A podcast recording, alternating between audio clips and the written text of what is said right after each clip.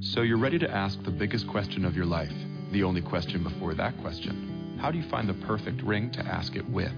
With the incredible selection of diamonds at Jared and our price match guarantee, you can dare to stop searching and find the perfect diamond at a price you'll love. Visit your local Jared store today and dare to be devoted.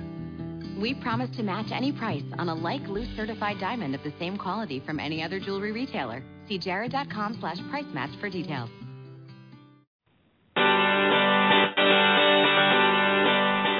Hello, and welcome to Everyday Connection with your hosts, Rico Shields and Jean Victoria Norlock. Bringing your inner light to your everyday life.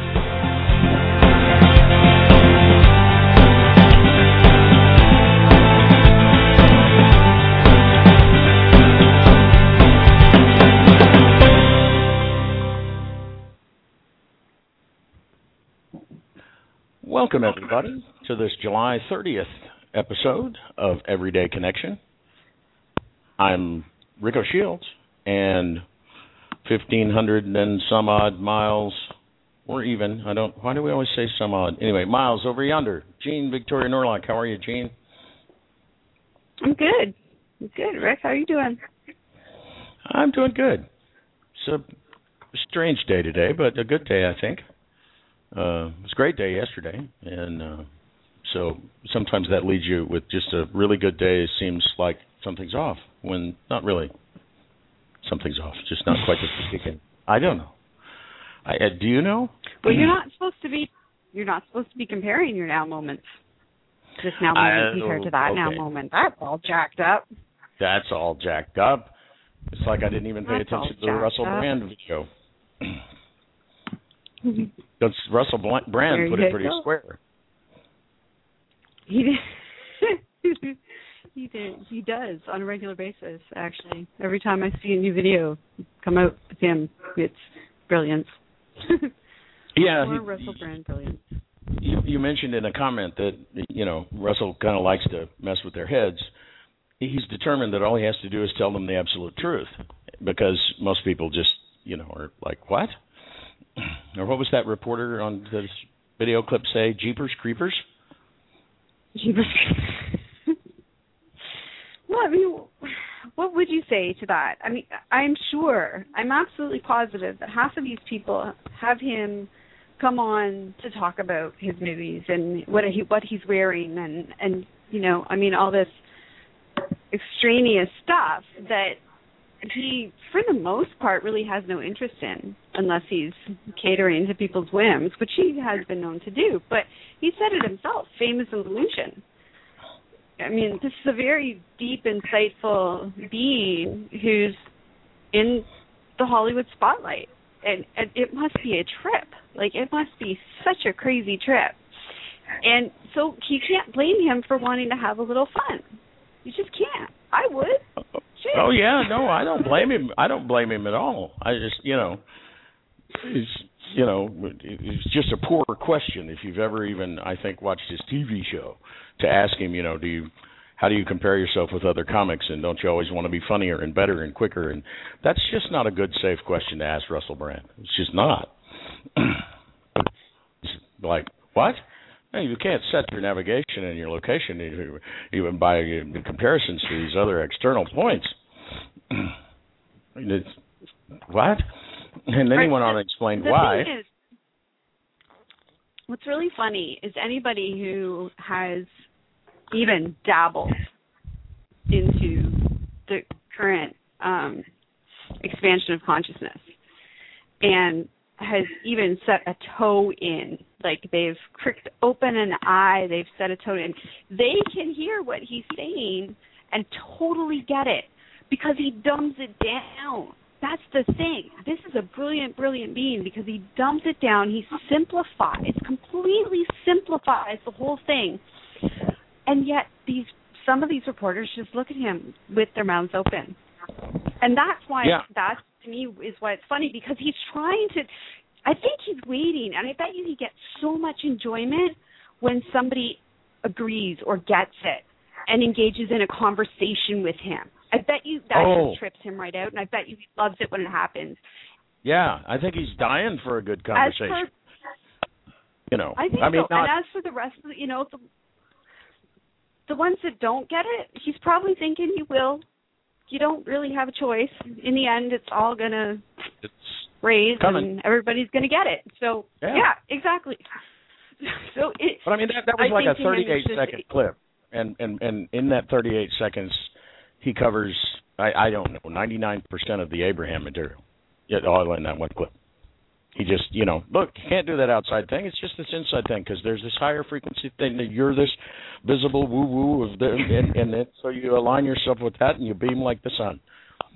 Well, okay. He there- explained he, in 38 seconds. He explained the marriage of spirituality and quantum physics. pretty much, yeah. Boom. Just laid it out. There it is. This is how they work together. This is what it is. Here. Doesn't do the rational brain, but you can feel it. So, you know, I, it, I mean, it was just. yeah, it was. It was a stunning I piece of video. It was. He's fun. And uh He's fun. yeah, he is. People he ought to is. look him up. If y'all haven't heard, seen some of these videos of Russell Brand, just just look it up and just start looking for some, or look on Rick's wall or my wall on Facebook. and You'll sure to see I them post posted. right He posts regular. one regular. People haven't gotten Yeah. sick of it yet. I just keep, you know, I see another one pop by in front of me, and I don't even really have to watch it before I know I'm going to post it. But I, I generally do. I don't know the Dalai Lama one. I, I only watched like the first 30 seconds of that, and the Dalai Lama thought that said that he thought Russell Brand was cool. So I was like, yeah, okay, here we go. Post that one, and uh, then it was he was like doing questions and answers with the Dalai Lama, listener like email Well, questions. Some funny. somebody commented on my wall that it's it's you know two totally different individuals um being able to hold a really insightful conversation. And i'm thinking yeah okay you know in their expression they might be uh completely different in in their their expression. But as far as their understanding goes i don't think they're that far off to be quite honest. I think that on a, a deep spiritual level, they both understand each other quite well. And I'm sure that they see it in each other. I mean, regardless of whether or not the Dalai Lama is who he is, there's a, a, a recognition of you know that kind of understanding in people, and it's it's a feeling more than a you know a, an acknowledgement of position. So I would think that it was probably a mutual respectful recognition between the two of them and and that's why that clip to me was so entertaining. I thought, well, you know, that it's the two extremes. Well, and and and and so nice to be able to see that two totally distinct, unique. I mean, we're all unique, but these are quite distinct, unique expressions. You know, rather at different ends of certain spectra, you might say. But there was still that recognition, that honor, that respect, and uh, insightful conversation. It, it, it it's you know people are like, well, what about the differences? Well, you know, Russell Brand's modern comedy, late night television. Um, the Dalai Lama is the Dalai Lama, you know, not so much the late night television. Goes to bed about six thirty at night, says. Yeah, but they seem to have got on quite well. So it, it, it was a beautiful example of two the two extreme differences in in physical manifestation of, of of that core essence of creation. That's that's what that represented to me. Here's here's here's another end of the spectrum. Look, bring them together. Oh, look, no fighting. Imagine that. No fighting. They're getting along just great. Um, Laughing and, and I think that's jokes, it's important for people to start. Right. Yes, and I think that's important for people to recognize now. And and you know what? Speaking of the you know those extreme expressions, we have one on the show tonight. Really? Are you Yeah. calling it extreme? Oh, I, I'm just kidding. well, I'm definitely a little bit whacked out, but um, we have a guy I'm really excited to have on the show here, actually, because titles aside, experience aside, um, personality. what? An ability to be lighthearted and joy filled and just have fun with this life we've been given. That's that's who we brought on the show tonight, and I'm excited to have him here because he has the title and, and the training to sit on a pedestal and be a hands together guru, looking down that at people word and telling that we them love so much. But he doesn't. Yeah. right. So, um, let's bring him on and find out what's going I on. I, I think we That as well. should. And um I said I was going to do it, so just for Jean's, you know, enjoyment because I told her I was going to do it. Uh I just wanted to point out to all of our other future guests that um yeah, this uh our guest tonight, this gentleman has a, a rather unique name and and so he's included in his materials that that he sends uh, pronunciation guide. So I'm gonna I'm gonna do my darndest. We have with us tonight uh, musician and uh, thinker and uh, speaker Dada Nahabil Ananda. That's Close. close, Rick. Nahabil Ananda. Nada Neil Ananda. Ah, okay. See, it was close. That's all you get. It's close. It's close. Nabanil. Ah, okay. See, Perfect, got it. Yeah, well, see, I would, I, I I was going to still, you know, was have that pride thing going. I did it without looking. If I'd have just read it, I would have probably been fine. But that's what I get for being silly. And um, that's that's every why, time. That's why also known as the monk dude, because that's easy. I can say that the monk dude, right? It's a, it's a lot easier for people to remember.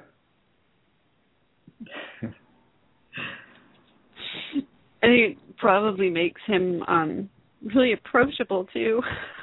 I know I, I was all over that. I was like, the monk dude, that's awesome. Yay you. Um, because Yeah, enlightenment, lighten up. Some of some of my fellow monks think it's too undignified, but I kind of figure, you know, I don't need to take myself so seriously that I can't call myself the monk dude so people can remember me. What's the problem? Oh, see, I love you already. Um, all right, so let's let's find out all about you. Dada, Um, Mr. Monk okay. Dude. I'll put I'll put in the on the grid. Well, I have one question. Who on earth are you, and what do you do? Uh, so I'm uh, I'm a yoga monk, and I uh, been uh, teaching meditation and yoga and the whole lifestyle that goes with that for a long time now. Uh, since well, 1979 was when I was ordained as a monk after my training in India and Nepal. And I started out, you know, before that I, I was only 24 then, but I, I trained really as a musician. So when I was much younger, I, I thought that I wanted to be a rock star, which was a little bit crazy. And uh, fortunately, I had a, a really, um, uh, well, I, I think of it like this. I think this kind of spiritual experience landed in my lap. It was like it came out of nowhere, seemingly, when I was about 20 years old, almost 20 years old. And that changed my perspective on everything. Before that, I was an atheist. Um, I was pretty well. I was very concerned about the state of the world. When I was very young, my parents used to take me on anti-war marches. This is in 1960. I remember I went on my first anti-nuclear march when I was five. So I grew up with that kind of perspective, but I was really concerned about what was going to happen to the world. I actually believed that the world would probably be destroyed by nuclear war in my own lifetime. And it didn't make me depressed, but it kind of made me feel like, well, that's, you know, it's a shame. What's the point? So when I had this spiritual experience, a part of the realization I had then is that actually there's there's something bigger going on that's beyond any human power, and I don't need to worry too much. I mean, I mean to do do what I can, but uh, we're being taken care of. So that's made a big difference in my life, and I realized I should meditate and have a serious look at myself and the way that I was thinking and um, leading my life. And I went through a lot of changes. I became a vegetarian. I started meditating, practicing yoga, and I got very involved in a lot of um, uh, well, teaching, but also social service work. Um, and raising funds for different kind of projects in developing countries, and and that's a part of the work that the the monks and the nuns and the, the, the teachers of my order are engaged in. So I've been mostly posted in the you could say the developed world in Europe or in Australia for a long time or in the US now, but a lot of my colleagues are in places like Ghana and Haiti and and Peru where they're doing amazing humanitarian work. So I um, try and support them as well. And that's if I you know one day I might end up doing that too. Does that answer your question? It's a little bit wow. about me. I mean, I don't want to go on about me all evening. I mean, I like to oh, talk about well, ideas gonna, and things. we're gonna we're gonna talk about ideas and things. Um, and one of the ideas I'm hoping that you'll talk about because of what you just shared with us, uh, it's something that's near and dear to Rick and I's hearts, certainly. And I know he'll agree. As I also got lost in that oh my god, the world's going to end. Why? Why are we doing this if it's going to all go?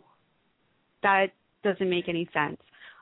So I went there, and going there was the most icky thing I've ever done. Like really, it was. I was so miserable for so long.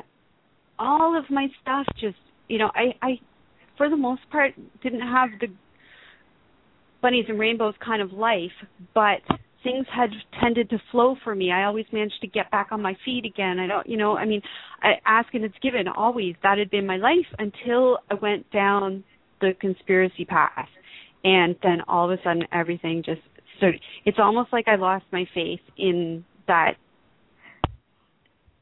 that very intricate, you know, divine organism that is creation, and for some reason went there and thank goodness, um, thanks to a series of random fortunate events like Rick, the radio show, all the incredible guests we've had, I, I totally came back out of it and spun and went the other way. And can you share a little bit more about that progression with us? Because we know there's still people out there who are, who are struggling with the seeing some of the negative stuff that's going on in the world, and they're still trying to, how do I care without being concerned or worried?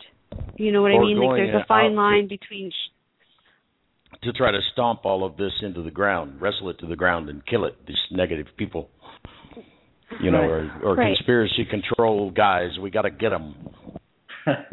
yeah, I, I think that's a wonderful question, and I would uh, love to talk about that. The um, it, it's brought to my attention by some of my students. I teach a course at UC Berkeley in California to students. You know, they're young people around 20 years old, and these are you know, very bright uh, and you know a pretty self-aware and sensitive group of young people whom I really love, and uh, some of them come to me, you know, personally and, and just really say how they feel this uh, tremendous stress and worry and unhappiness because of, they're worried about the future.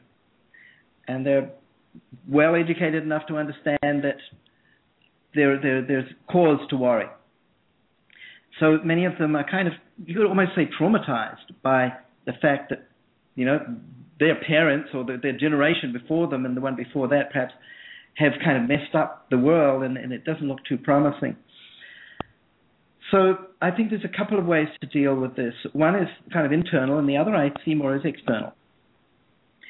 So I'll look, I'll look at the internal one first. The uh, the work I do really involves helping people to connect to the source of love within themselves. So I don't just teach meditation for stress management or some kind of. It's not. It's much more than just a relaxation for me. It's about connecting to something, a, a dimension of ourselves that restores hope and a feeling of positivity and optimism. And my spiritual master in India, who he did from 1922 to 1990, he always, always used to say that optimism is a sign of spiritual awareness.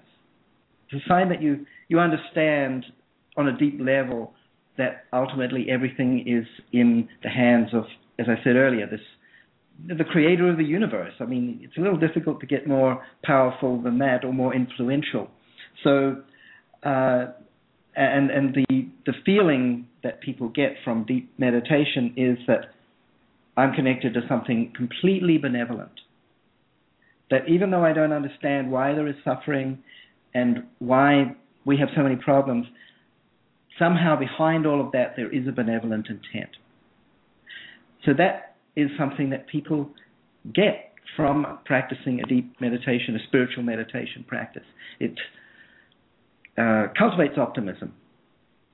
So it gives you this kind of inner strength, a connection to the source of life, and you feel like, okay, life is a struggle, but life is also something that gives rise to incredible beauty and miracles all the time, and and you can feel that. The other thing I like to remind people of is something that's actually described much better than I could do in a book by a man called Paul Hawken. It's a beautiful book called Blessed Unrest.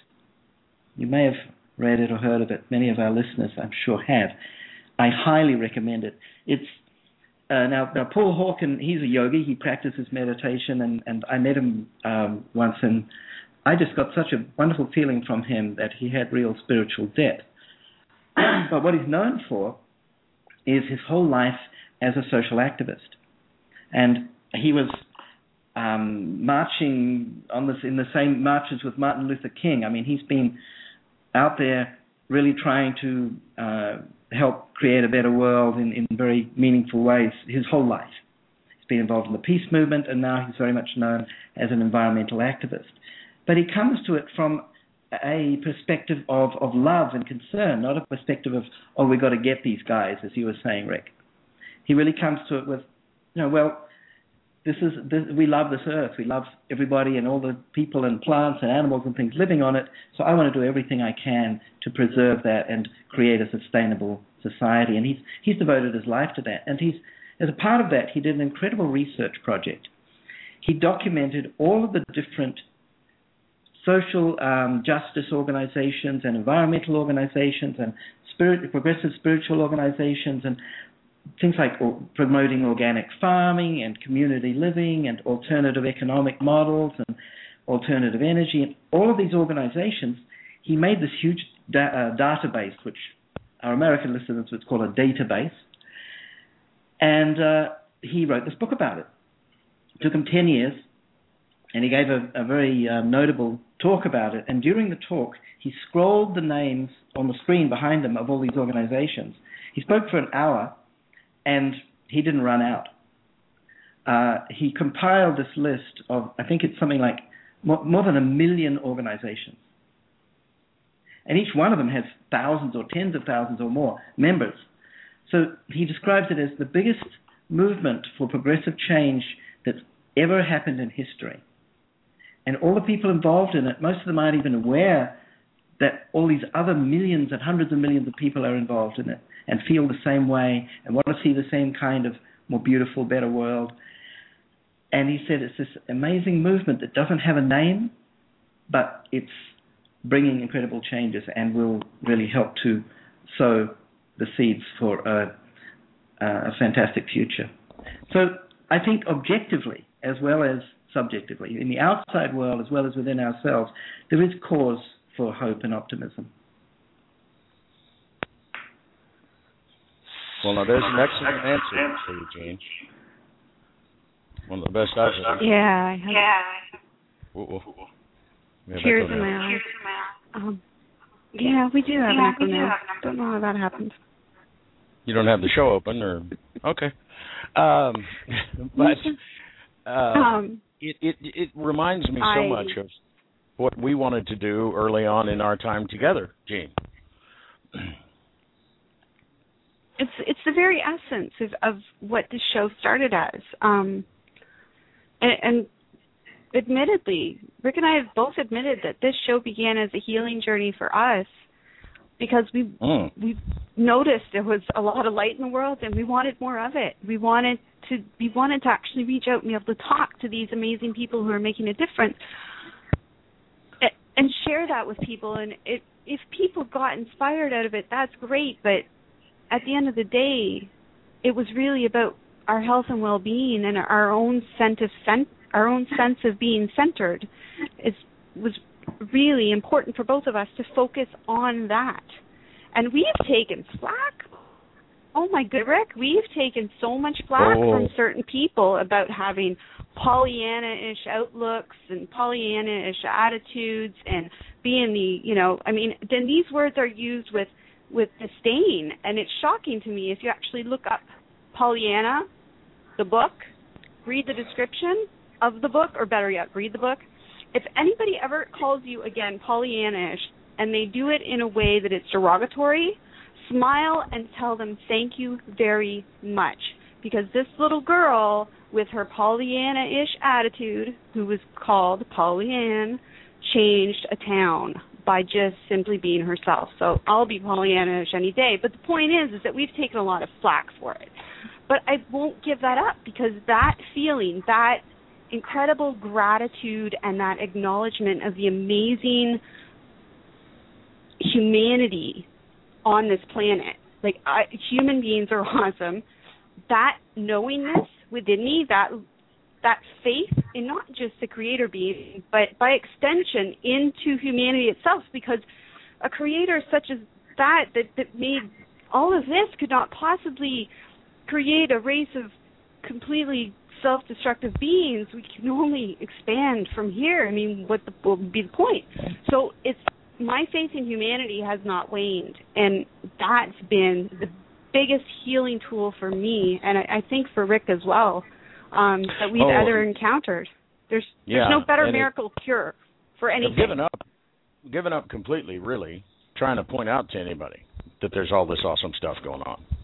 It's like it's so obvious anymore that if they don't notice, I'll just hang with the people that do notice, and we'll wait for you to notice. And when you do, you can come over here if you like, uh, or go over there or wherever you like to be. And because it used to be like we have over 200 hours of people that are just that are doing something. What do you mean nobody's doing about something about this? Nobody's talking about this. Nobody's. I'm talking about this, and now it's just like ah, we got archives. They go, really? Yeah, yeah. I've been doing this for two years. We got 250, almost 300 hours. It might even be more than 300 hours now. Awesomeness on tape. Pick. Go, which which one's cheerful? Pick one. Just pick one. Yeah, I, I, I, I want to I want to ask. Go on. Oh, sorry. Go ahead. Okay, I just want to uh, just respond briefly to that, and then I'd love to hear your uh, question. But um, I uh, I get inspired. Um, I think, like a lot of people, when I see children getting this and doing something you you would never imagine, and I'm just reminded of a, a young girl I met recently. Her name is Vivienne Harr, and she lives in California, and um, the first time I saw her, she was speaking to an audience of 1,500 people, and she was nine years old. And what she was talking about was her campaign to end child slavery. So when she was eight, she saw a picture of two child slaves in Nepal, and she was pretty shocked. And, and she went to her mum and says, "You know, I really love to do something about this and support this campaign that was she had heard about that was um, raising funds to free child slaves around the world." So she, her mum says, "Well, you know, you're you're a kid. What are you going to do?" And she says, "Well, I could make a lemonade stand." And her mother says, "You're going to have to sell a lot of lemonade to make any difference, you know." She says, "Well, let me try." She started this lemonade stand, and she sat on that lemonade stand and ran it every single day for more than a year now. And she's raised just now, I think, more than a million dollars. She's nine. And when I saw this and, and heard her story, and, and and I met her afterwards and spoke with her, she's you know she's an adorable nine year old kid, but she's raised a million dollars for something she believes in just because she didn't think she couldn't do it. so I tell that to adults that think they can't do anything. Well, and God bless the adults in her life for letting her try. Well, they have helped her, of course, but it was all her inspiration, and she's she's there every day, you know. You'll see her on the news. So check amazing. out. Um, Oh yeah, I'm, I've I've seen. Stand, check out Make a Stand Lemonade. Oh, have you heard of it? Absolutely, absolutely. I think it's a fantastic story, and it. We should have bantered about our Egyptian twelve-year-old friend Jane, because that's exactly what he's talking about. It's a, a twelve-year-old kid that they um, found on the news, and uh, it's actually not in this most recent uprising that's going on. It was like a year ago, um, but they asked him why. He was at an anti you know new the new government's constitution's not right. And and uh but but he was at this thing with his parents. And they so some reporter was smart going to get a cute line i think they thought and asked this 12 year old why he was there and he proceeded to discuss parts of the constitution and why those parts of the constitution were ridiculous he said yes yes the constitution says men and women are equal in the eyes of the law except when it contradicts the dictates of Islam. So, uh, Islam says I can discipline my wife, so that means I can abuse and beat and just be, and I can call that discipline. That's insanity. Listen, Twelve year old. That's insanity. and it's like, was, I, we could all just go to the beach and just wait. These kids have got it. Really, they've got a hold on it. It's Yeah. like they they came in ready, you know, and and watching watching some of the things that have been done. Not only were they born technologically aware and advanced, but they were born spiritually advanced. They're so far beyond my generation, it's laughable. I've got quotes, brilliant, insightful quotes in all three of my books from my daughter. And I mean, it's not a shock anymore to me when she comes up with something that just kind of blows my mind. It's just, and it's not just her being a special kid. It's just this generation. They are so ready for this. It's not even a challenge to them. They're just coming out and saying, "Oh, okay, you need clean water. All right, let me build make a filter. You need clean water in Africa. All right, we'll build a system that turns urine into potable water."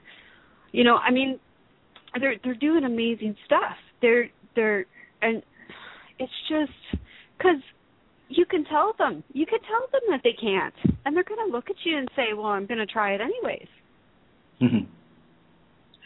And Yeah, that's exactly what we need them to do.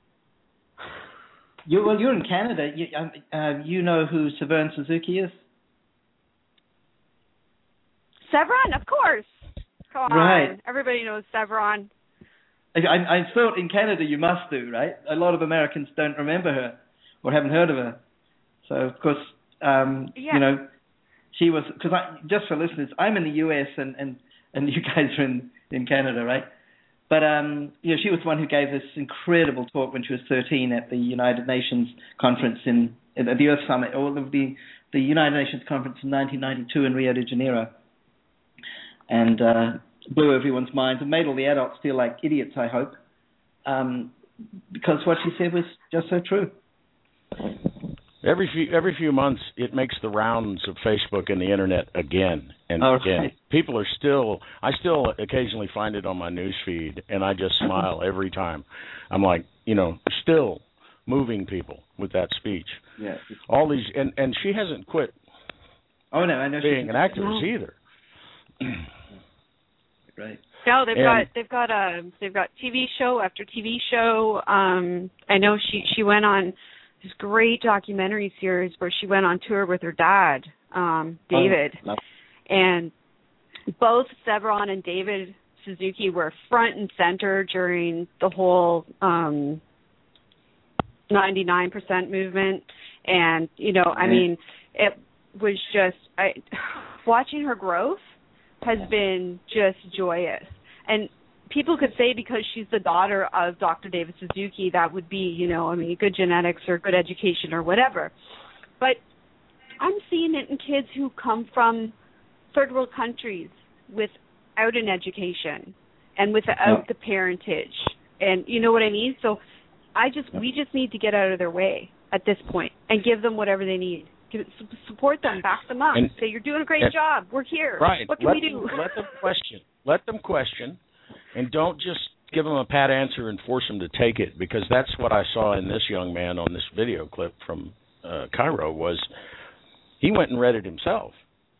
Right. You know, it's a new constitution. Okay, well, and this might be unconstitutional. Uh, Well, let me what, give me that, and read it himself, and then said, "Okay, now wait a minute, this is crazy," and that's all that we ever ask of anybody that tunes into our show is, look, we don't care if you think we're, you know, bats in the belfry, but question this so-called status quo.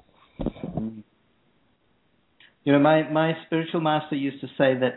Um, I mean, one time somebody was expressing to him the same concern. They said, "Well, you know, you've spoken about a brighter future. How, you know, in in in the near future, we're going to create a, a much more um, spiritual civilization based based on principles of love and and and you know cosmic family and and all of that." And he said, "Well, I and you know they are, they said, well, we can't see it. You know, we're not. Is it really going to happen?" And he said, "You know." good people have come, but better people are coming, and the best are yet to come. And whenever I see children like the ones we've been talking about, or there's somebody like that, uh, I'm reminded of that. It's so true. It just is like even without speaking, it builds. It, it, it and the the cream is rising, so to speak. It's uh, it's a it's an uh, awesome thing. Uh, that word gets thrown around a lot, but it does leave me in awe sometimes to watch. It's just you watch a, a, a clip of some child. I remember the first time I saw young Birke Baehr uh, giving his talk about organic food and talking about what was really going on with food, and then just like he would stop. He stopped like five times during the thing and looked at the audience and went, "Do you get it? It just doesn't. It's what?" because it's so obvious the way he when he lays it out. It's just like it just doesn't make sense. What? It, what? and it does. It just. It's amazing, and and and leaves me speechless, which is, Gene will tell you, hard to do. Well, either one of us really. We've talked a lot. I, uh, Well, I I think. um, the... Go oh, ahead. uh, okay, all right.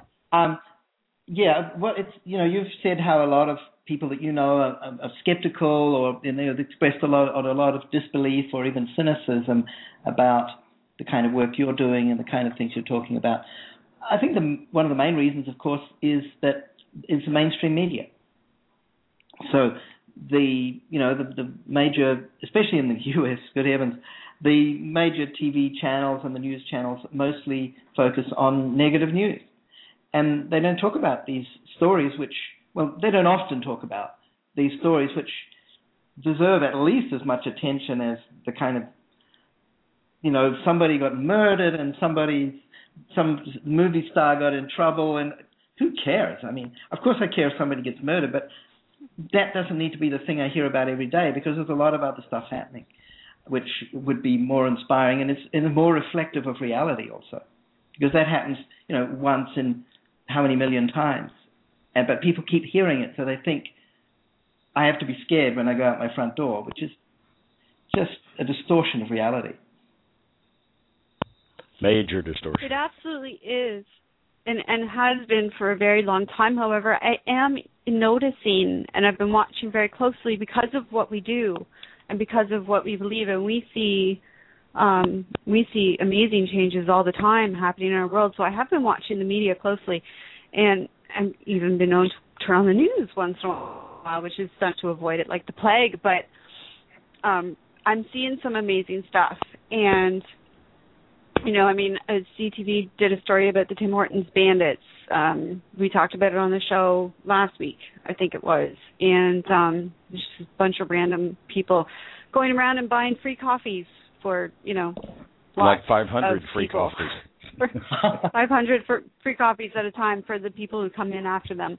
Um, you know, and, and even oddly enough, even some of the commercials. Coca-Cola has, and no, I don't agree with the stuff that's in Coca-Cola for our listeners who are going, oh, chemicals. No eh." emails, please. corporate. No emails. Ah, yeah, yeah, yeah. Corporate chemicals, whatever. Listen, the point is, is that the commercial, albeit is ingenious marketing and promotional material, given the current attention, uh, direction of our our youth right now, who are geared towards more positive.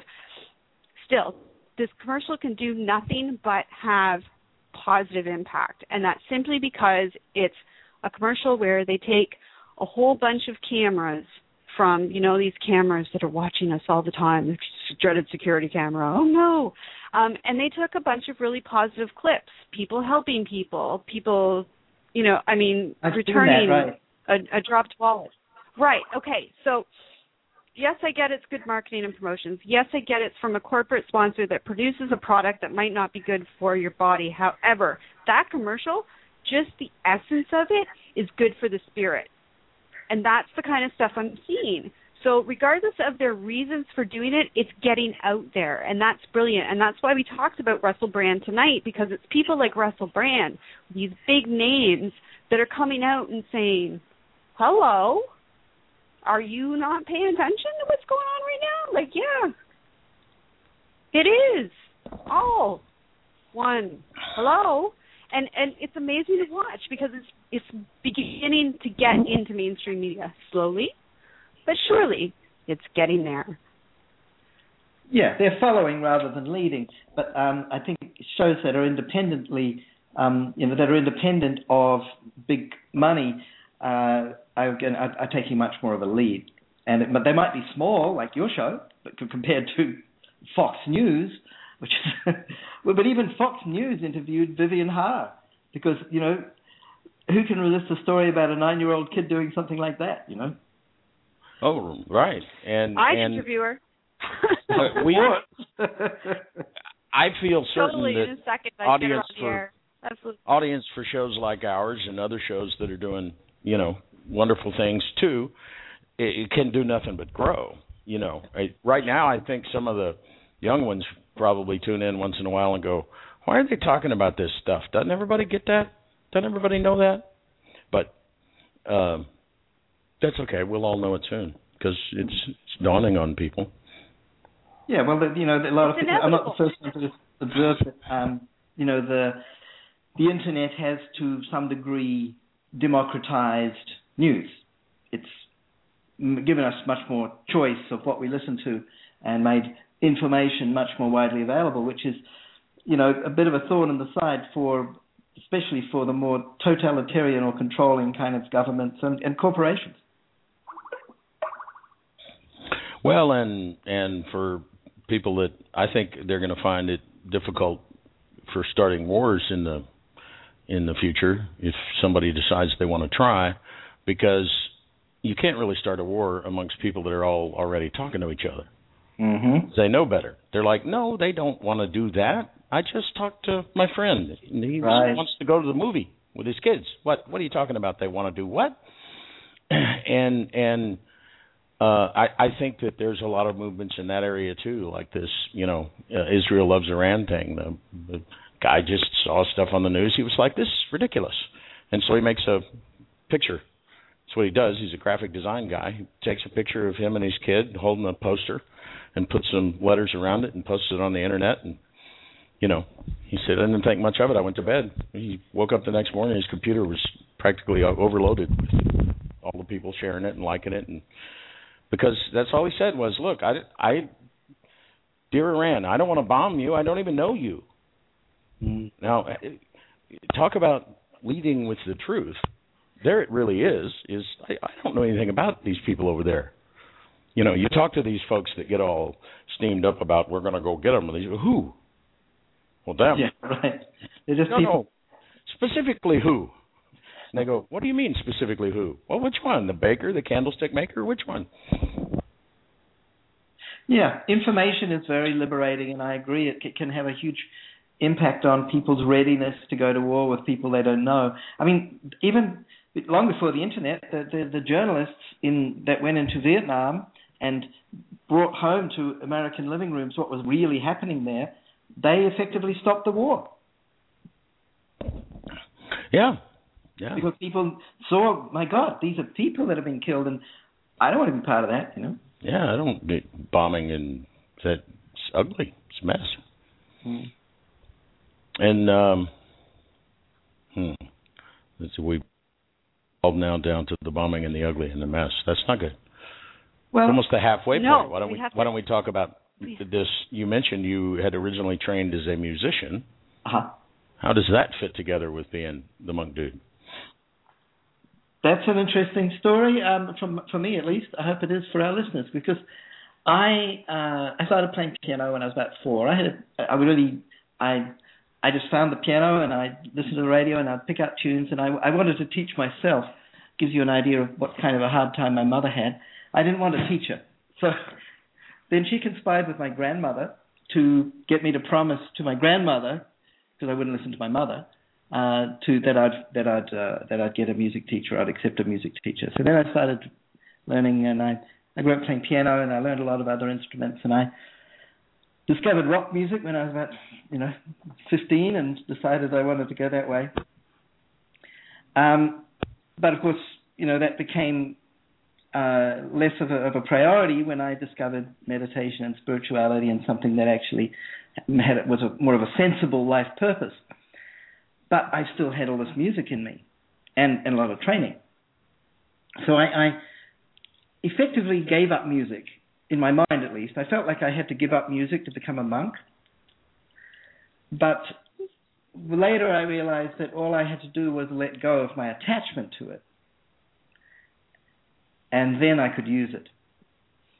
And uh, so I started writing songs. I, I took up guitar and I started writing songs and um, playing a lot of spiritual cha- uh, chants because we use chanting a lot in combination with our meditation.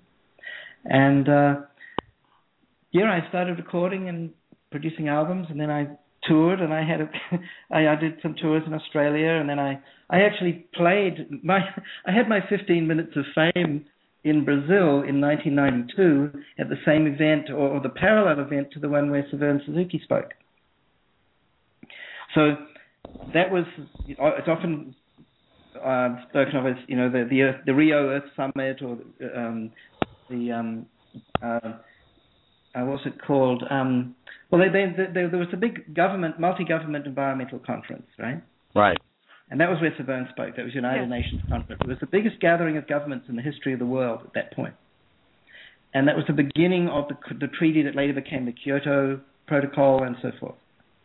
Uh, it was, you know, you could say a, a somewhat toothless environmental treaty, but it certainly was important. So there was a non-government Conversation started somehow. that's right. No, it was it was it was very significant. Uh, so the uh, parallel to that was a conference of non-government organizations, which was huge. There were thirty thousand people there for fourteen days, and I was invited to perform there, and I had a concert with about you know about a lot of those people were there, about ten thousand people, and we it was and I was on after John Denver, which was kind of weird because it was like he was my support act. It was so odd. It was just the way that it was scheduled. And then they, we were up all night that particular night. People were chanting and doing all kind of things in this in, in this uh, huge um, area near, on the beach. And then uh, the next morning, uh, there was again a big chanting program, and we were on the stage. And then the Dalai Lama came and he gave his talk, and that was a, a huge deal. So that was my little taste of of being a rock star for for a few days, which was That's pretty Uh, rock starish right there. it was very uh, it was a bit surreal. I should think. And but you know what? I I kind of thought, you know, how did this happen? It the way that it came together was sort of unlikely. Um, and I was thinking, you know, why did this happen? And I realized it was it was almost like I was being given a taste. Well, you know, if you want, if that's what you want, fine, you can have that. Or do you want to keep on doing what you're doing? And I thought about it. I thought, well, that was kind of fun and it was it was interesting. But you know, I uh, that wasn't it wasn't the happiest moment in my life. It wasn't, you know, the thing that I found mo- more fulfilling than anything else I've ever done. I'm uh, I'm happy with the choices I've made. So I've continued to use music as a medium for communicating spiritual ideas, um, maybe a taste of spiritual spiritual experience, and uh, you know, I remember I was uh, once thinking, what are these songs that I write? It's kind of like this spiritual philosophy set to music. so I try and make that simple. Uh, I try and simplify uh, important ideas and communicate them with the language that is also a language of emotion. Because music in music you can you can do things that you can't do just by speaking. It really is the language of emotion, and you can awaken or induce all kinds of feelings and experiences that just aren't nearly as easy to uh, to bring up with just just with words. So I, I use it as a medium of communication, and, and I love it. I love playing music. I play music every day, but it's not the number one thing in my life. Right. Well, I think it's really cool that, um, and I know Rick's about to to play one of your songs, but before he does, I think it's really cool that you had you were given the opportunity to see that maybe sometimes life isn't just this or that, that sometimes you can mm. be a spiritual rock star. And and that's really cool. It can be this and that. And you have choices and what an awesome gift for the creator to give you to have that experience and be able to say like, this is this is wicked. I got to do that. But now I've done that. And now I've done on. that and I'm and I, I've, got important stuff right. to do. right. I think it's cool. I think it's I, I love that it, for people that are listening. Remember, it's not this or that, and your life doesn't have to be completely mapped out in front of you because those those old child whims and whimsies and, and wishes that we make. This is what I want to do when I grow out, grow up. Sometimes we go down this crazy path, and halfway through our journey, our wishes are just randomly granted. And at first we don't even connect them with our childhood wish or childhood, you know, desire. I want to do that when I'm older. And and later you can look up back on it and say no regrets because I got to do all of it. Not just the part of it I knew about not, when I was a when a child. Not exactly the way I planned it when I was a child, but if, you know, why would you think that was, you know, uh, the way that it would turn out because you didn't have as much you could imagine back then, weren't aware of them as much. But uh, I want to touch after we we can we can go ahead and, and take a break because people may need to. It's you know a little past halfway, but I want to I want to touch on this thing of uh, I thought I had to give it up, but I realized that all I had to do was give up my attachment to it because that's a big, subtle yet big difference. Um, that you know, there are still folks running around that think, well, particularly when it comes to eco-sustainable living, they think we're all going to have to be in teepees somewhere, and um, uh, I, that's one of the things I love highlighting on my page are people that have found ways to have uh, either zero or even positive impact on the environment around them, yet still have the comforts that they enjoy. Uh, they find that there's some things they thought they wanted to have they don't once they get there, perhaps. But um, you know that you don't have to give up having a telephone and the internet where you can Skype, video Skype with your grandchild, and you know you don't have to give all of these things up necessarily to be able to get along, but you, you have to give up the way you know if you think that we have to keep slaughtering everything to keep that stuff going, then yeah, you got to give that up and and if you're gonna you know slaughter stuff to get it, then you need to give that up just because you're way over attached, you're way over attached. But um, because it is, I, I harp about it a little. No, Gene, I, I Gene stop me. That's a really good. I think that's a really good point. I I, I think um, uh, the the things of this world, if you like, you know, the material world um, is it's not evil. It's it's here for us to manage responsibly because we have quite a lot of power to do that. and it's here for us to interact with and, and also to enjoy and, and to use in, in, in creative ways for the common good. So that doesn't mean that you know we invent something incredible or somebody invents you know a bunch of people invent the internet. It can be put to incredibly good purpose or or uh, you know music.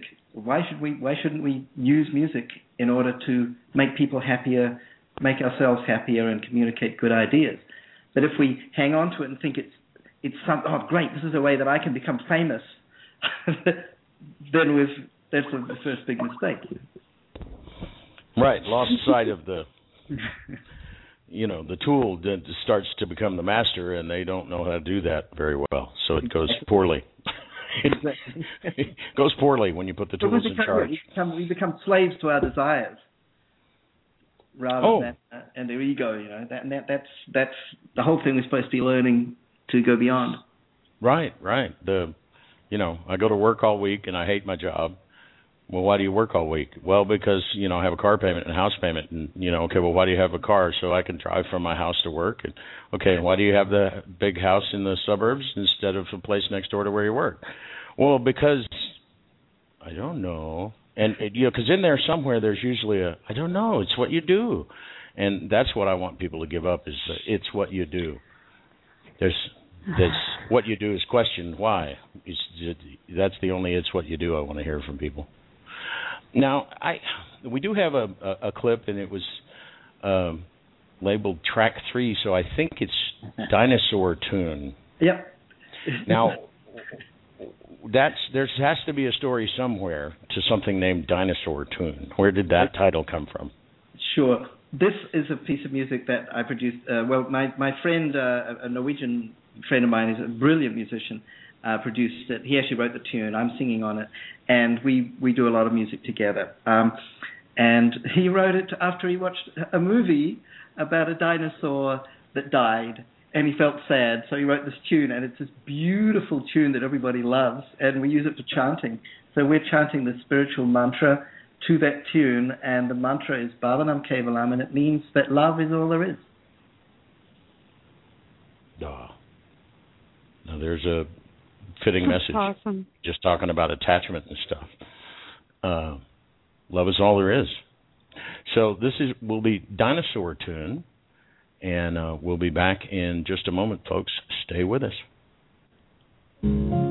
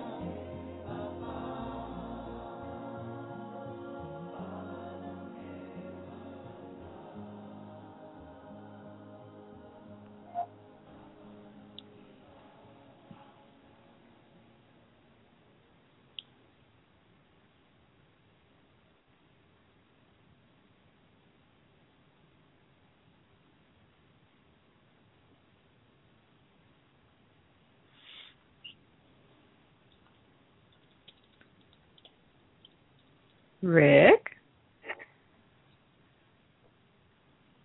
Oh, just talking away. There's two mute buttons over here, apparently. Yeah. Um, it was beautiful. I I said in a in a rather quiet voice that uh, it's you know after musical guests like this that I don't relish my job of being the first to speak after uh, the break, but uh, apparently that subconsciously translated into I forgot to unmute. Sometimes silence is the best answer, right? Well, well, actually, that's that's that's perfect because after that, that music is designed to lead you into meditation. So that's supposed to be followed with 20 minutes of silence anyway. Ah, see, Rick, you knew. Well, George knew. George knew. That's what I said. Subconsciously, something. I thought I was talking. Well, I was talking. I just wasn't talking to anyone. I think Dada could hear me, but I can hear you. Well, no, yeah. good. No, well, I was muted on for everybody. But uh, but it does. There's a, a couple of times that you know we have several songs that make that put you in a in a wonderful place, but songs like that it does it it, it leaves me wanting to just go, okay, welcome back everybody. Just because I don't want to break. It's yummy. So it your music it does engender the emotion that you were attempting to find, I believe. Sure. Yeah, I get a lot of feedback like that, and and I use it. I mean, it's uh, one of the most useful things I ever did for for my work was spend all those years studying music because it's a great way to make meditation practice easier for people. You know, a lot of people think they should meditate or feel like it would be good for them to meditate or they tell me they believe in meditation, but most of those people don't actually do it. And they come up with, you know, people make all kind of excuses. We all make excuses why, you know, we know we should exercise, we know we should eat right, you know. We make excuses for the to avoid doing the things that we know are good for us but require a bit of effort. So music that makes meditation enjoyable is a huge uh, uh, it's a really useful tool for me as a teacher because then I can tell people, you know, it's not that hard. Just listen to this, and you'll you'll find it easy. And you know, they do. I get uh, you know lots and lots of people just love going into meditation after this kind of music. Well, and it, it wasn't music like this, but sound and chanting and certain tones and notes and um, things have been used as meditative tools uh, for uh, as long as I think anybody can remember in written history around here. Exactly. Yeah. You know, and there's there's, there's the I want to say something about the the effect of mantras and chanting in relation to meditation. Uh, you know, you've probably had other people speaking about mantras, and I, I, guess you know what a mantra is. But just to make sure everybody knows is on the same page. So mantra is a Sanskrit word, and it really means a sound or a phrase that helps to free the mind of ignorance and darkness. So it's a, a word or a phrase that's used and repeated either silently in meditation or as a part of a chant to induce a state of meditation. And mantras are usually in the Sanskrit or sometimes Pali language, which was the language that Buddha spoke which is related to Sanskrit. And uh, the Sanskrit language is actually related to the chakras. So we have these seven kind of energy centers along our spine, and each of those is related to different feelings and emotions. They're called vrittis in Sanskrit. And uh, there are, you can say, 50 kind of main basic emotions or desires that we experience as human beings that are kind of hardwired into us and those are represented on the chakras as petals. So you might see an image in a yoga studio or something of a human form and these seven chakras, and each of them has a flower at that point, and each has a certain number of petals. The total number of petals is 50, and those each represent the different kind of feelings we have, like like love and and, and jealousy and positive and negative, you know, um, um, fear and anger and uh, the, the, the, the capacity to communicate through through sound, and all of these different feelings. So each of those flower petals is also represented by a sound. And those 50 sounds make up the Sanskrit alphabet, which is used for mantras. And that's why they resonate in our chakra system and induce that kind of meditative state. It's, it's very deliberate. Okay, And- now I got to comment on that because Oh. I just posted something to Rick. Yeah, Rick. Rick's like, I know where she's going with this. Um, I just posted something to Rick's wall today that scientists have discovered that that junk 90% DNA that we don't use actually can be transformed, altered, changed, and and for you know for the better or certainly for the worse um, with with certain sounds and resonance and vibration. So And frequencies. what you just said is in total alignment and frequencies. So what you just said is in total alignment with, and actually in this article they reference the fact that for thousands of years, sound has been used as a healing tool, as a communication tool, as a a, a, a tool to create community um, within certain tribal settings. So yeah, I mean that it makes so much Wow, sense. that's I'd love to. Of I'd love a copy of that article. Can you send me the link for that, please, later? I can Absolutely. absolutely do that. I was just looking it up so I can put it in the the blog talk as well. Yeah, yeah, from uh, yeah, our friends at Collective Evolution over there. Oh, Uh, cool. we've had them on the show, and um, uh, but I've seen the the science art behind it, and and it is quite, um, and and it's done by some folks that are somewhat aware of the fact that the reason that that portion of DNA is called junk DNA is simply because we don't know what it does. Right. It's not, you know, it it, it science has a tendency to do that. It they can't explain it, so it's junk. We don't. It doesn't do anything. And when like they used to they do- have no earthly idea. It's like they used to do on the maps, you know, all the unknown areas. They just write, well, here be dragons. right. Yeah. It's like I've determined I've I've had some challenges with the nerves in my body with internal communication, and it I've made my most progress here of late, where we've worked at it from a standpoint of communication instead of you have a nerve damage problem. But nonetheless, I I have this great neurologist. Mostly, all he's ever said to me is, "You're it's a self-correcting system as long as you don't monkey with it." And um, it's one reason I've stuck with him. And but he told me when we first started all this, he said three years max, you'll be fine. And the three years came and went, and and and I mentioned it finally, like six months later, and uh, he said, "Yeah, I I, I think three years max, probably another year, but three years max." So I've determined that his code words for I have no earthly idea is three years max. That's his. That's you got to translate that part of his lingo, but uh, because science does that, they they they either we don't know what that, that oh well it's junk or they, they particularly quantum physicists don't ever want to talk about the experiments that basically prove that stuff happens because we looked for it. Yeah, yeah. and and and that really there's maybe nothing here. Certainly nothing they can prove. And and they don't like to talk about that. But one thing I don't understand: how come your neurologist, who's obviously an educated guy, and you know would have a good memory, how come he thinks your name is Max?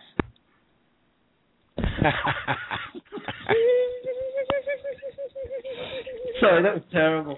Yes, no, no, that was good. That was good. oh It- no, it was good. It was awesome, and because yeah, it's it's a little bit it's a little bit silly, but he he has been great uh, comfort and assistance along the way, and has made it clear. He's like, look, I don't, we don't, nobody knows. So you're going to eat right, and you're not going to do those damaging things like drinking alcohol, and you're going to get better because that's what bodies do if we don't monkey with them. And uh, I'm going to prove him right one way or another.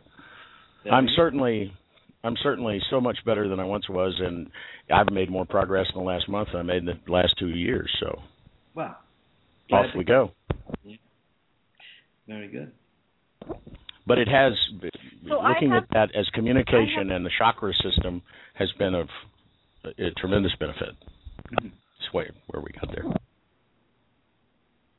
I have a question before we we go to links and stuff, and we're gonna have to get you back on because just there's so much to talk to you about. Um, but one of one of my things that I stumbled upon in the writing of my books and and um, my journey as an artist is um, I, I have a, a elder gentleman in my life who I would call my sensei. Uh, if I called mm-hmm. him anything else, um, you know, I even sensei. He'd probably beat me for that. He just doesn't do titles well, but he's who I go to.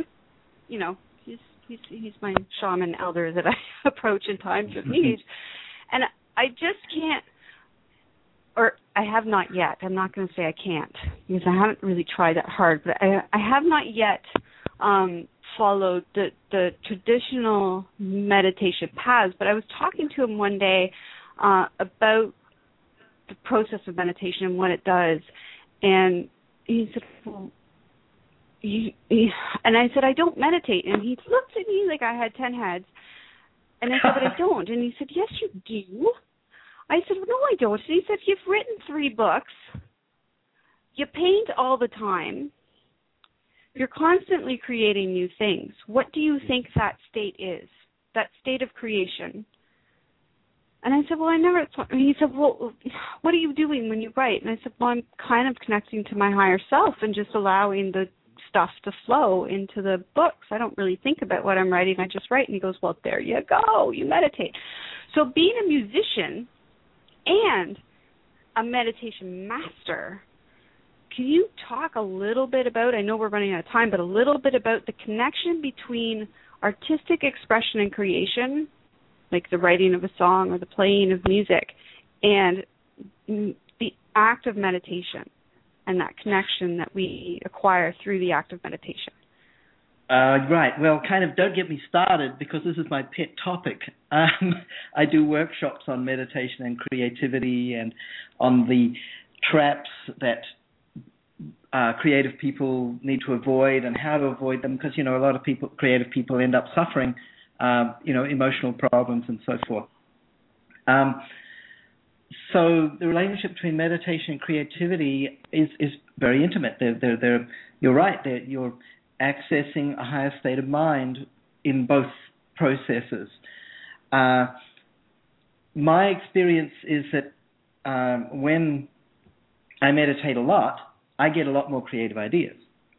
When I started meditating, I was still playing piano very seriously, and it it was it became overwhelming. I remember sitting down to play to practice some Beethoven piece, and I played it, and I just became so overwhelmed with this kind of joy and ecstasy that I couldn't play anymore. I had to go outside and kind of run down the street because I was it was it was very powerful, and so meditation gave me access to a whole new experience of music a whole new way of experiencing music that I was what I was playing. It also gave me a flood of ideas for writing poetry. I also write books and so forth, which we haven't even talked about today. So um, no, we got to get you back. okay. Well, I'm writing a science fiction novel, uh, and a science, it's a science fiction comedy, as you might perhaps expect. And um, when that comes out next year, I would I'll be telling everybody about it, so that might be a good time. But uh, and you know, certainly meditation, uh, in my experience and for many others, um, is a great way to get an e- get easier access to it to the muse, which I think is you know really just a way of talking about this some sort of higher level of, of, of consciousness or a layer of the mind where we access this sort of intuition. And uh, but what I would say about meditation in relation to that is that spiritual meditation can take you to a level beyond that. And I think it's important for artists and creative people to use that kind of spiritual discipline and, and develop all of the layers of the mind that actually go beyond creative intuition in order to remain to, to, to cultivate your full potential, if you like. So yeah, that's that. In essence, that's what I've sort of my experience has been that certainly being in that creative flow is a, a, can be a spiritual practice, but pure meditation focusing on cosmic consciousness can take you beyond that also. So yeah, now that, the, the Oh, sorry, please, the, if there's more, bring more. We have plenty be, of time. Well, yeah, we have plenty of time. No, well, I'm, it actually leads into this is where so if somebody's wanting to learn about these practices and go through the process, where do you go? Aha. Uh-huh. Well, then of course uh, this is time for me to tell, uh, boast about all these things I do. Um, let me see.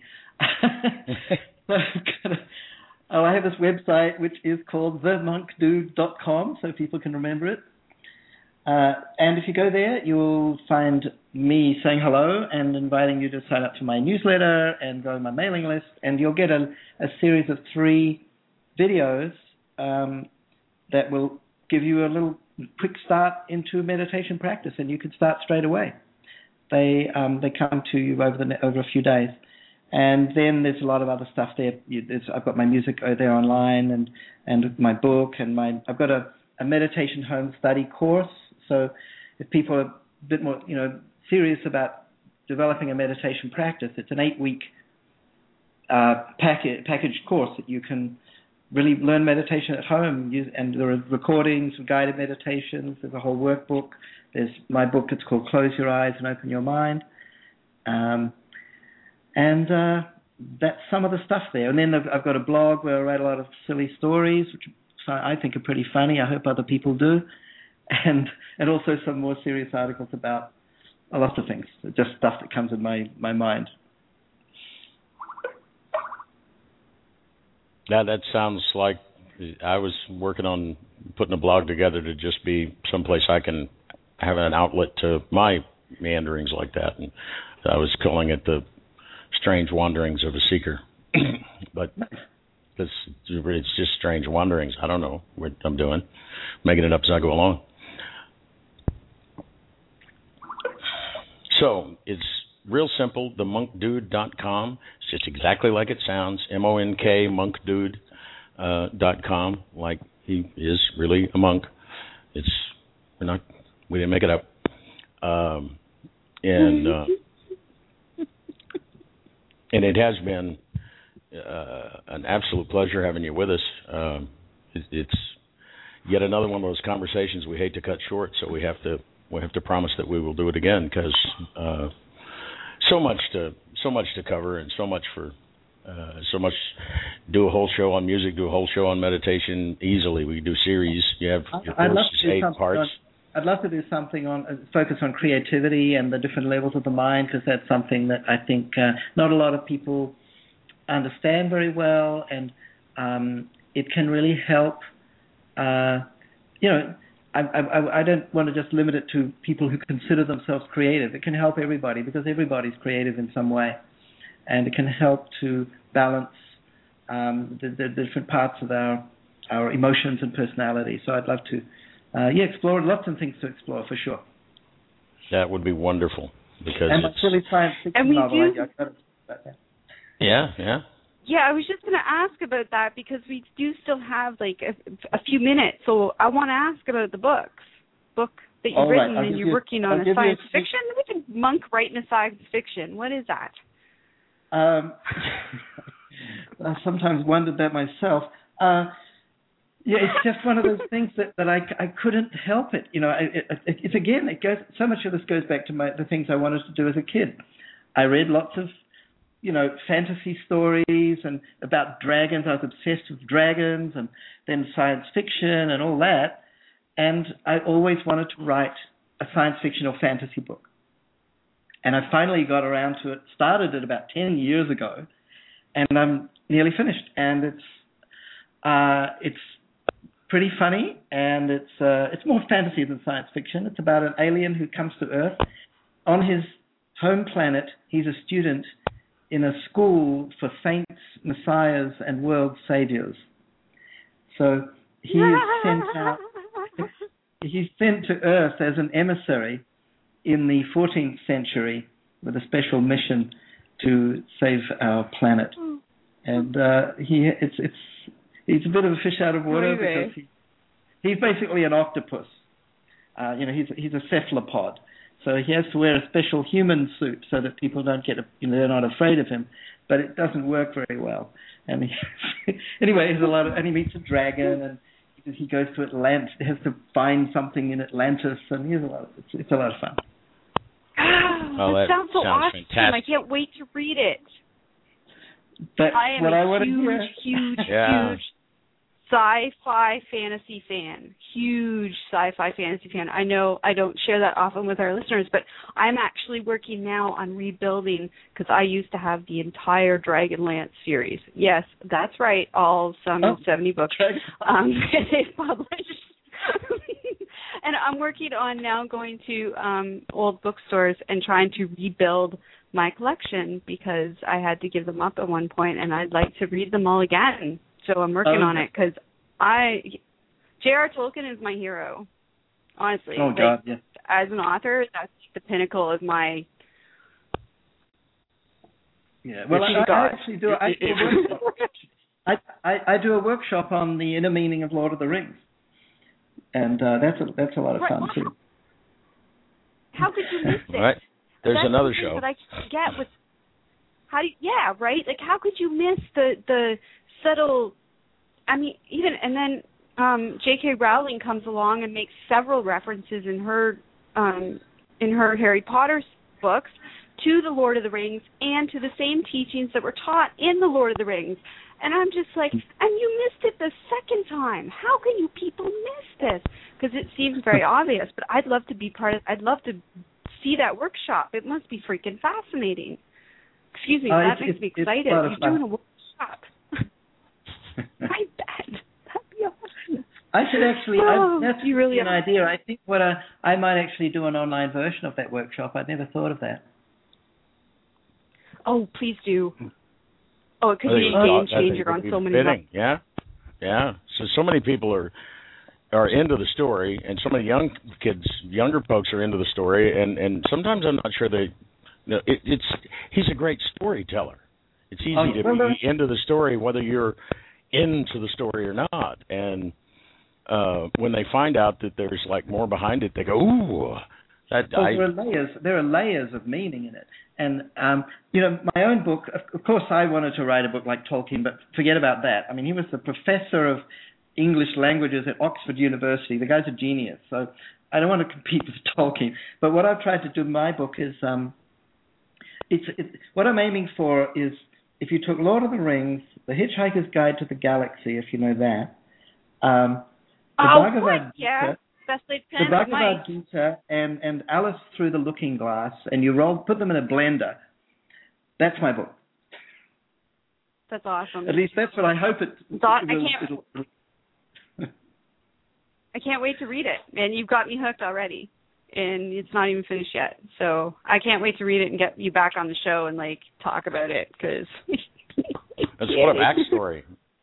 You, Uh, you've like taken all of her and my, or or a large majority of our faves and thrown them in a blender. That's awesome. Absolutely awesome. Well, I hope I do. I hope I do them justice. It's a kind of hopeless endeavor, but I'll do my best. And Ah. um, it's it's coming. It's looking good, and I've got a good editor. So. uh, yeah, you you followed John Denver. Some people wouldn't want to do that. You, seem to have done okay.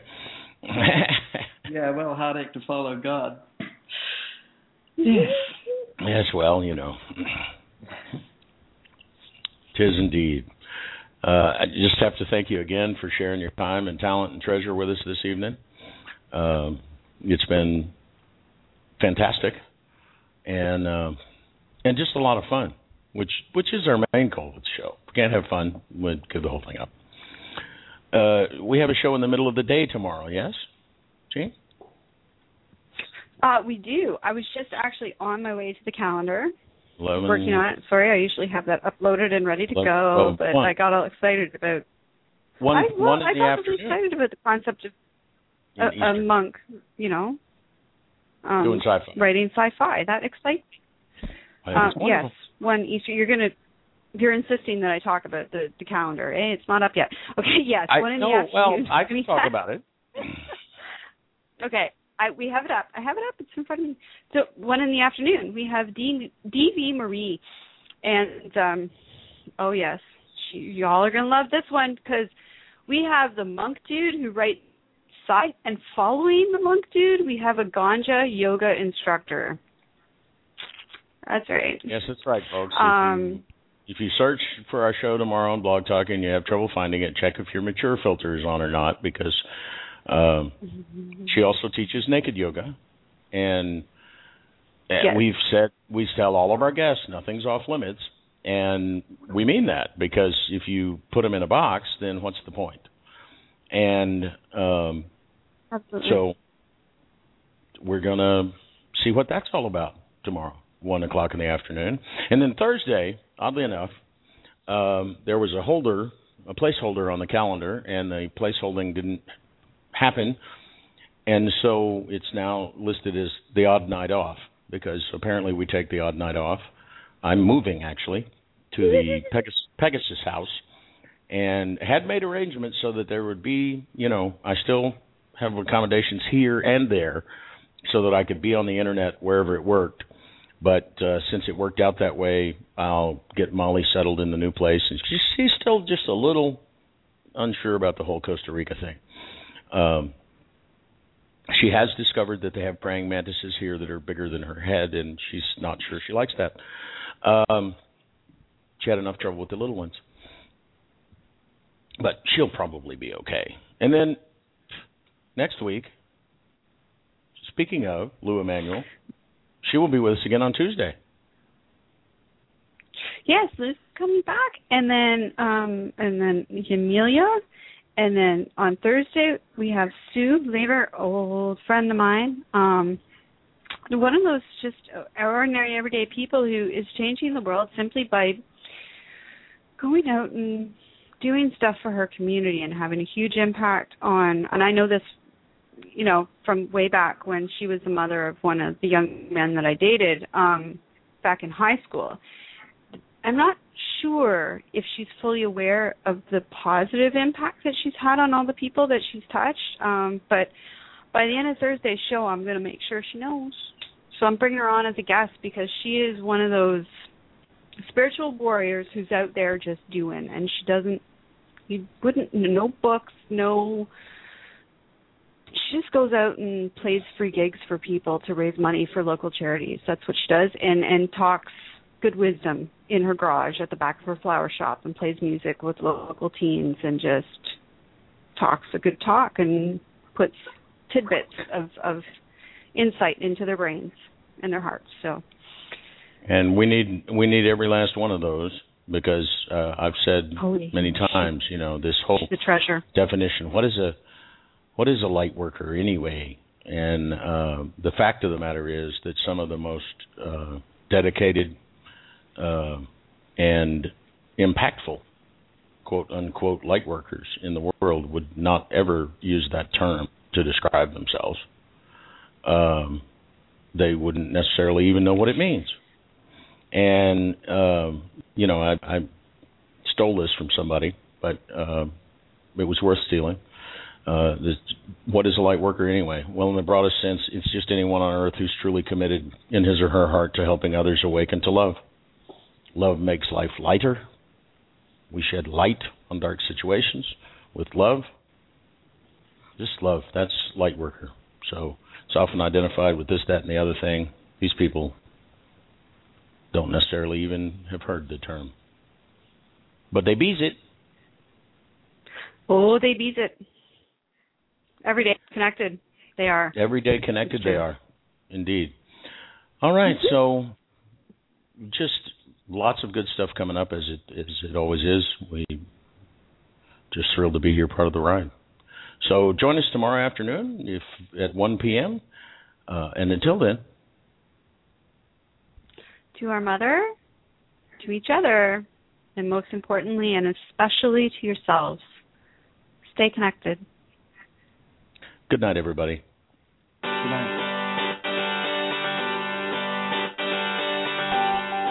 We hope you'll join us again next time. Until then, visit our website at everydayconnection.me. And please like our Facebook page at facebook.com forward slash everydayconnection. Think you might miss an episode? No problem. Subscribe to our show on iTunes by searching for Everyday Connection Radio. Subscriptions are free, just like your everyday connection.